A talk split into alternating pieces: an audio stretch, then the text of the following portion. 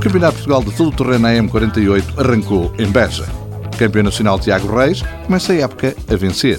25 anos depois, campeão de rallies regressa e lança-se noutros voos. O veterano do Dakar, figura central de um desafio revivalista.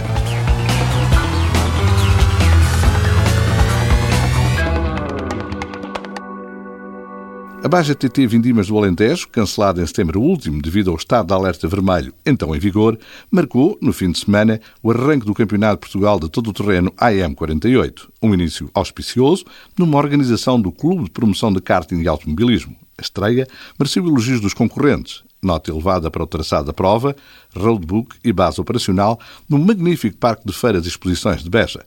46 concorrentes à partida, Alejandro Martins, com o Mini de recurso, foi a unidade utilizada por Helder Oliveira na última Baja Porto Alegre 500, venceu o prólogo, mas pouco tempo esteve em prova. Um tubo solto causou problemas de sobreaquecimento. Muito tempo perdido e no final do primeiro dia a equipa optou por desistir. Na frente, o contra-ataque Tiago Reis surpreendeu João Ramos. No duelo entre favoritos, o piloto da Toyota terminou a primeira etapa com 26 segundos de desvantagem para o campeão nacional. O pior sucedeu logo no início do último dia, explica João Ramos. Estávamos na luta pela vitória. O segundo dia era literalmente para atacar e tentar conquistar uh, o primeiro lugar. Infelizmente, ao final de 5 km, começamos a ver fumo. Chegamos à conclusão que era derivado do óleo da valvelina que estava a cair no, no, no coletor.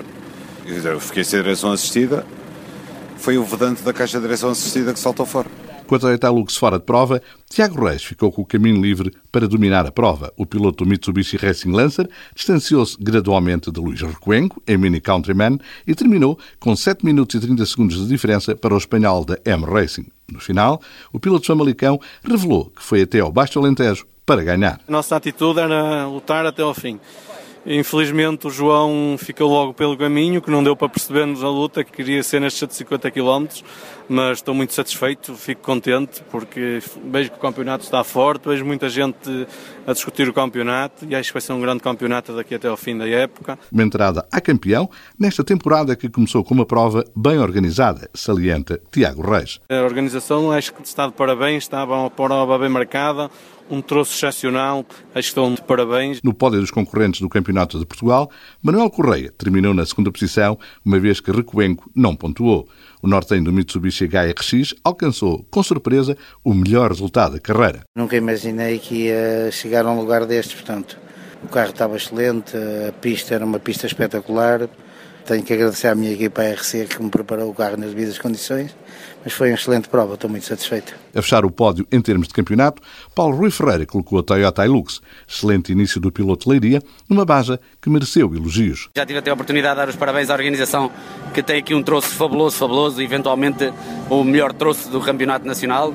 Um roadbook fantástico, muito, muito, muito bem feito. Parabéns também para o João Luz e para o Paulo que fizeram um roadbook fabuloso, muito preciso, muito exato.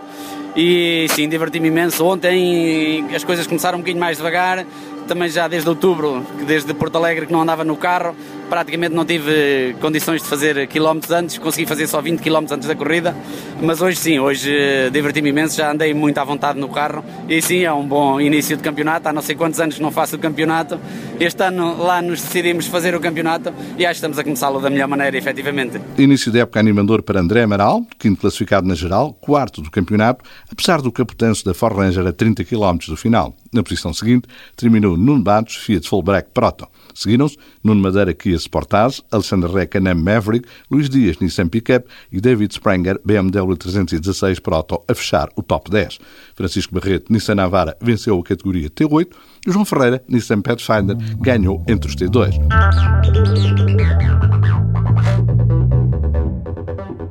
Para José Faria, o 19 lugar teve sabor a vitória. Campeão de rally, escalão de iniciados em 1995 com o Opel Astra GSI, o piloto esposeno regressou à competição. Uma estreia no todo o terreno com uma Ford Proto, para ganhar ritmo e descobrir os segredos desta modalidade. Para já estou a ver como é que é, vou aprender o carro, vou ganhar ritmo. Estou parado há muitos anos, não é? Os carros são muito diferentes, o tipo de condução é bastante diferente. O que eu queria era voltar à competição, porque o bichinho esteve aqui muito tempo adormecido. Saí da competição, fui para a aeronáutica, tirei o brevet, comecei a voar, mas não é a mesma coisa. É muito direitinho lá em cima, não dá tanta adrenalina. José Faria quer voar baixinho nas pistas de terra batida.